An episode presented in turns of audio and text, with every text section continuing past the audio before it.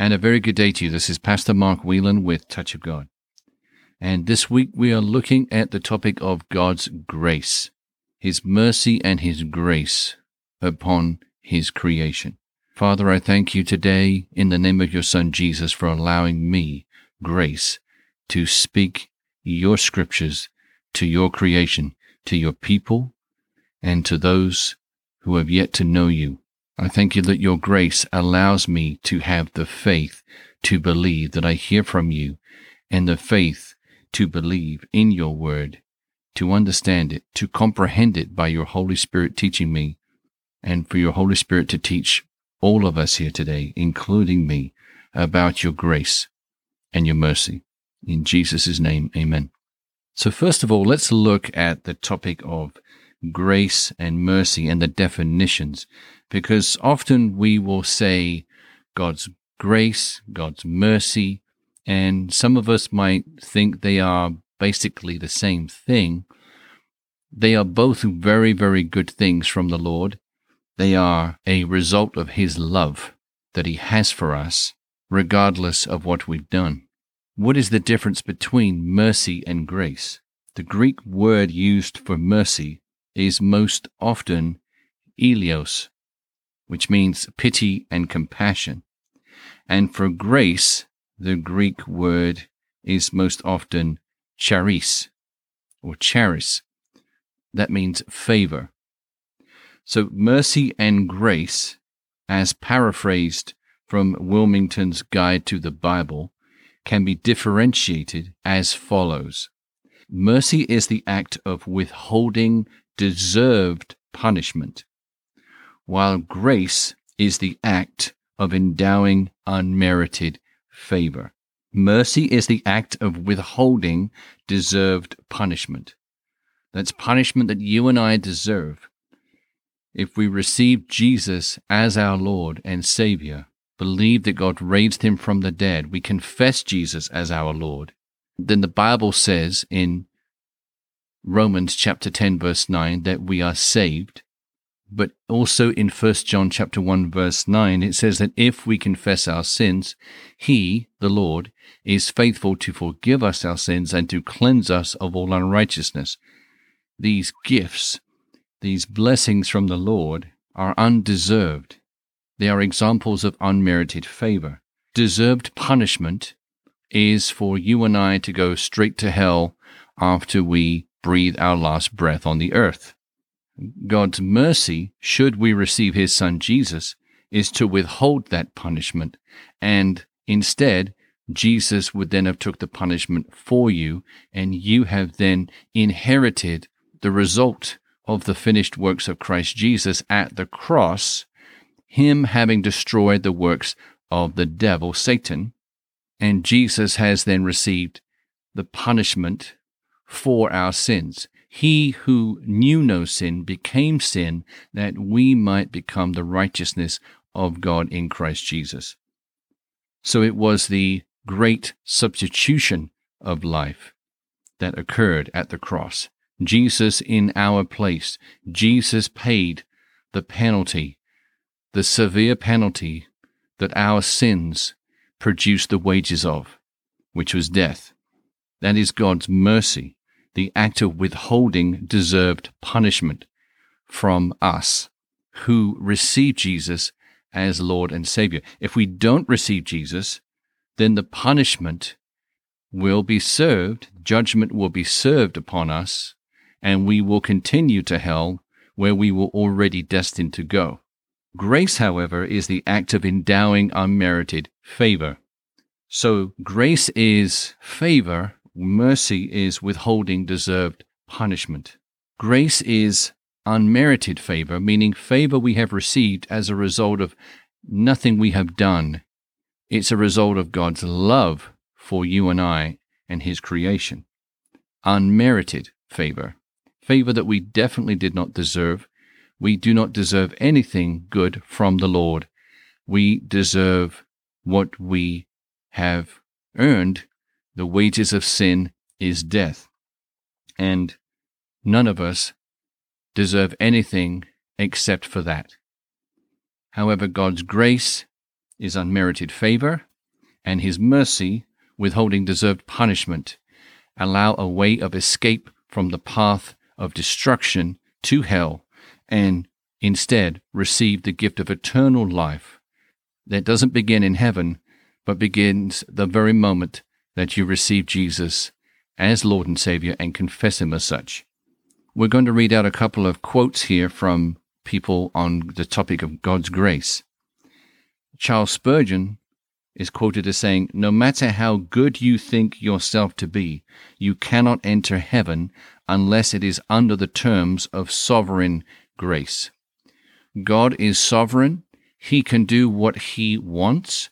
He created us, but it just so happens that He is a good, good Father, and every good thing comes down from the Father of lights. There is no darkness, no shifting shadow in Him. He is the light. He is full of light.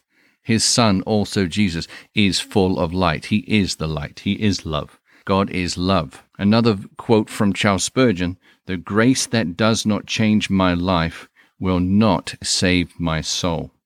So it's God's grace, His unmerited favor for us, that allows us to receive His love, His power, and His attention, His desire to heal us, to redeem us, body, soul, and spirit, to reconcile us, to fix us, to repair us, to recreate us in spirit.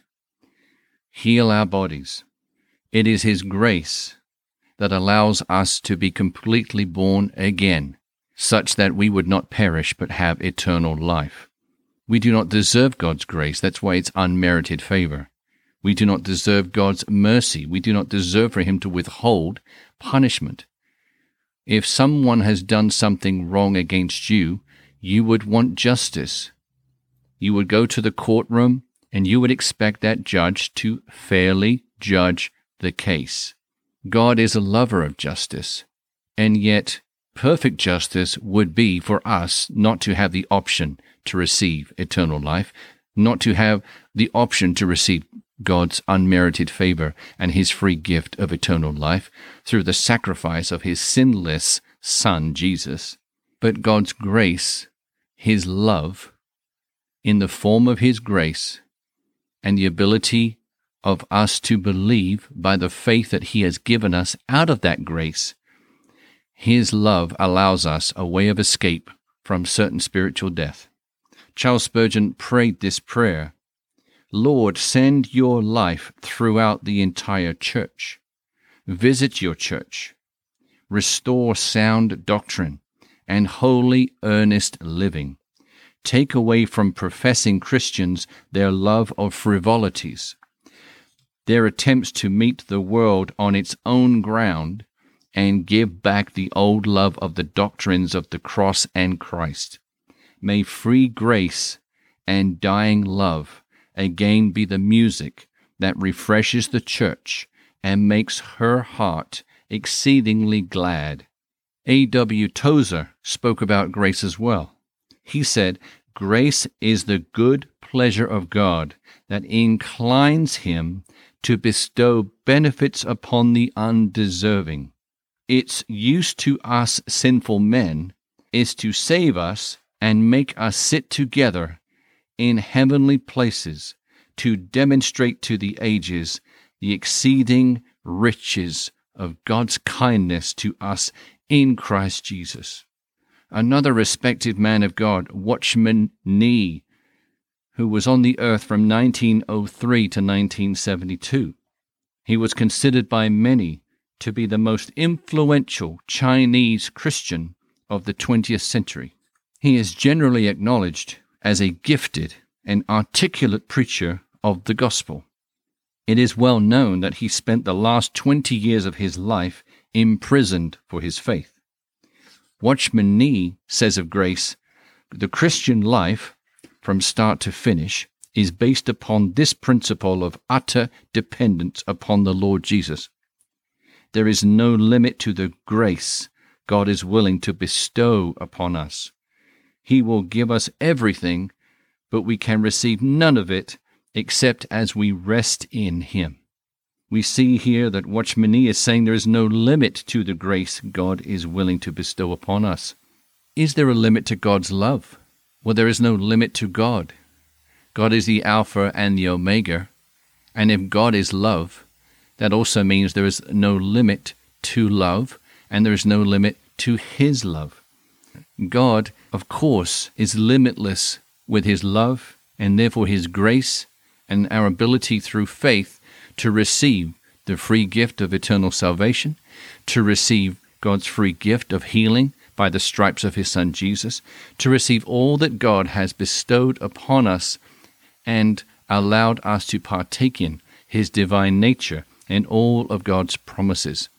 Romans chapter 3 verse 23 says, Since all have sinned and are falling short of the honor and glory which God bestows and receives, we fall short based on our nature, which from our first birth to the time we are reborn is inherently fallen. It is fallen because when Adam and Eve ate of the fruit of the tree of the knowledge of good and evil, they rejected God and obeyed the devil Satan, according to Genesis chapter 3 verse 6. We were as the devil's nature was, so was our nature in this world. But due to God's amazing grace, even though he loves justice, his love was shown by his grace to allow us a way out of the path of destruction that we were on before accepting Christ by choosing his Son, whom the Father sent to suffer in our place for our sins on that cross. But it would have been impossible to use faith to accept Christ if faith had not been given to us by God first, and He gave it out of His grace which is out of his love. A parent does not withhold a good thing from their child, and a parent most certainly does not withhold a way of rescue for their child not to drown in an ocean that they deserve to drown in, that was their own ancestral doing through Adam and Eve from their own lineage. No good parent would want to see their child drown. And so the father made an incredible sacrifice by sending his only begotten Son in human form, such that Jesus would walk the earth as man in right relationship with his Father, but also to destroy the works of the enemy, to show people the kingdom of heaven has come, and for people to spread the gospel of the good news now that Jesus went to the cross and sent the power of the Holy Spirit for all of us to receive as believers. And now Jesus and the Father and the Holy Spirit, all being in one, are now one with us believers. And God has set up his home, no longer in an ark, but now in the temple within the believer.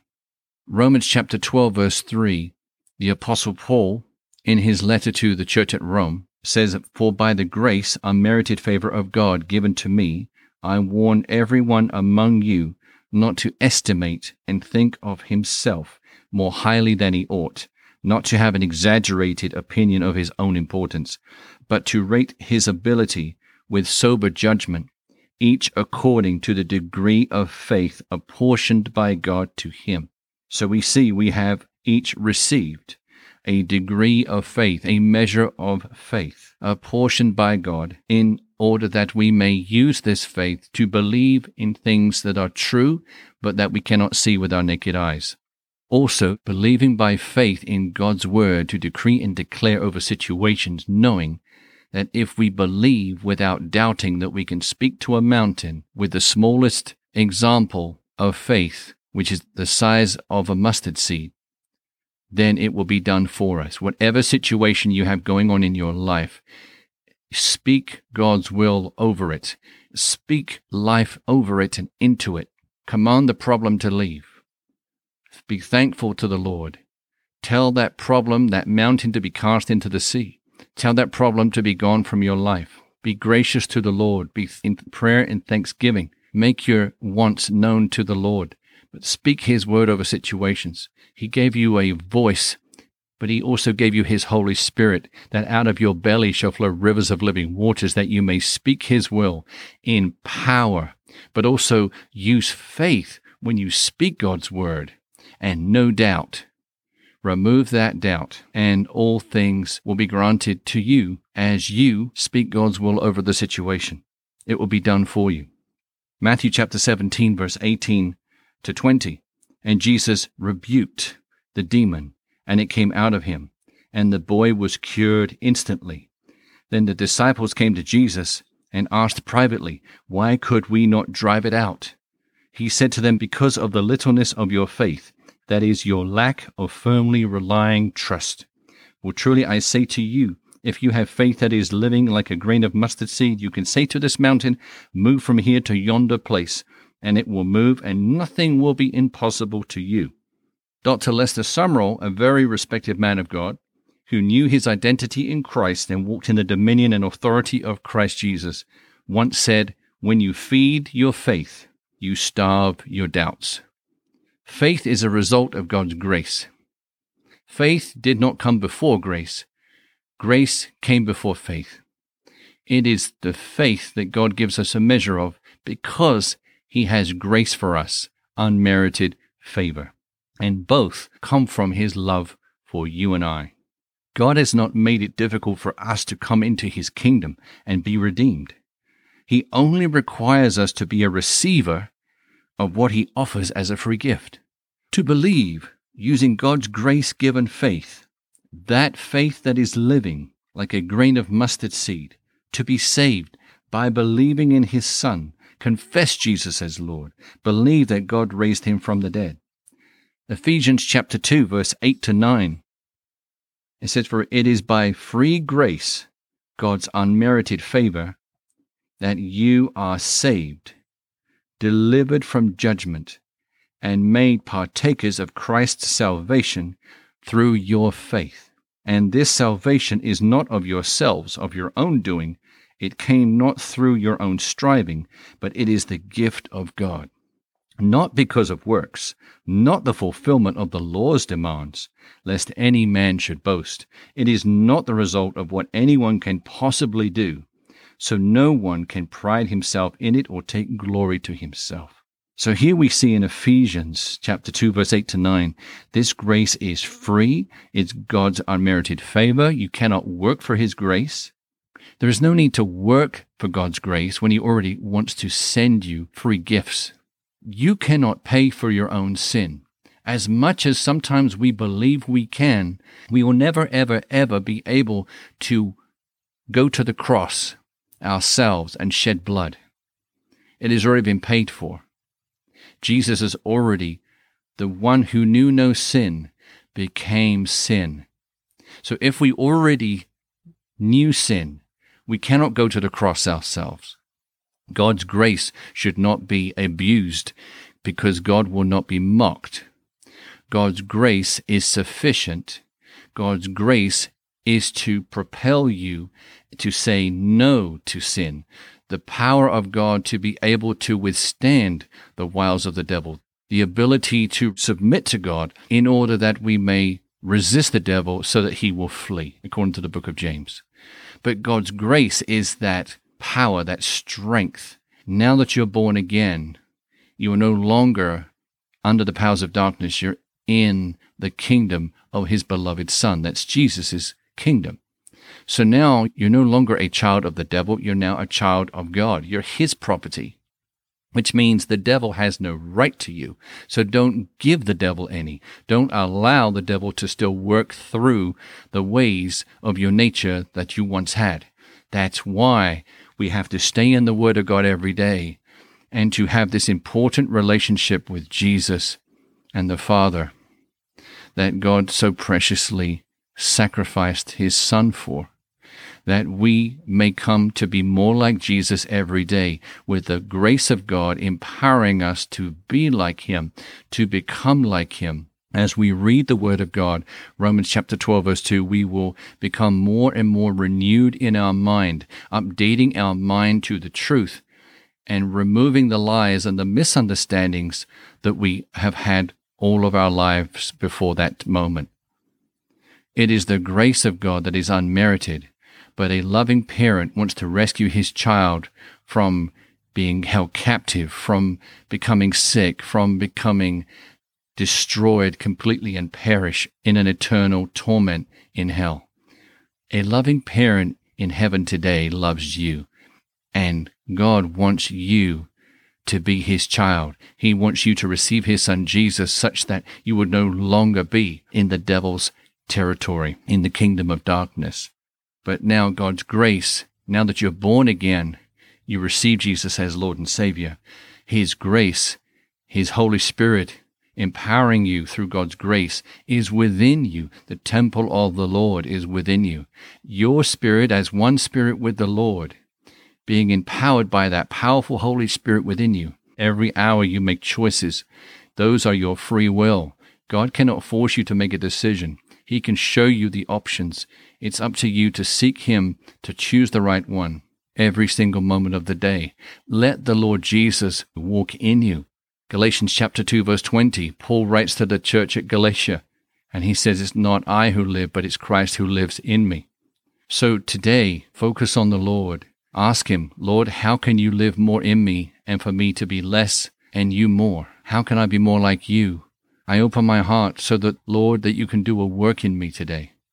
You can do your will in my heart. Lord, I know you allowed me to become born again, my one spirit with your spirit. But Lord, help me renew my mind. Help me discover your ways. Help me know about you. Help me do your will. Help me pray for the sick and see them recover. Help me understand my authority in you. Lord, I thank you for your grace today. I thank you for your mercy. You withheld punishment from me, Lord. You have bestowed on me your promises according to your riches in glory in Christ Jesus, your unmerited favor, your grace. Lord, now let me live for you because you died for me. Titus chapter 2 verse 11. For the grace of God, his unmerited favor and blessing, has come forward, appeared for the deliverance from sin and the eternal salvation for all mankind. Ephesians chapter 4 verse 7. Yet grace, God's unmerited favor, was given to each of us individually, not indiscriminately, but in different ways, in proportion to the measure of Christ's rich and bounteous gift. And we know that gift is immense. 2 Corinthians chapter 9 verse 8 says, And God is able to make all grace, every favor, and earthly blessing come to you in abundance so that you may always and under all circumstances and whatever the need be self sufficient, possessing enough to require no aid or support, and furnished in abundance for every good work and charitable donation. You see in this verse, 2 Corinthians chapter 9 verse 8, you see how immense God's love is. His grace, his undeserved favor for us that He wants you to no longer be anxious for anything, but to know that you have a loving Father in heaven, the great Yahweh, Adonai. Trust in Him. There is much work to do, and the daily concerns need to be cast upon the Lord. Cast your cares upon Him so that He can use you and you can be about your Father's business instead of worrying about your own. A couple of closing quotes from Watchman Nee. He says, And here is the gospel that God has completed the work of redemption, and that we need to do nothing whatever to merit it, but can enter by faith directly into the values of his finished work. And we know in Jesus' finished works, he destroyed the works of the enemy. So Jesus' work destroyed the enemy's work. Let us walk in confidence today, amen, in Christ Jesus. And one final quote from Watchman Nee I received everything not by walking, but by sitting down, not by doing, but by resting in the Lord. And for those of you who don't know, we can read about the rest of God in Hebrews chapter 4 and the surrounding chapters for context. That is all we have time for today. It has been a blessing telling you about God's word and about his nature and his grace and mercy today. Lord, we thank you that we even have the grace to speak your word and to teach your people. And Lord, we thank you today. We love you. We cherish you. We bless your most holy name. In Jesus' name, amen. Our website is tog.world. You can send a prayer request, and you can also find out information on our weekly online Zoom call as well. But until next week, you have a blessed week. Amen.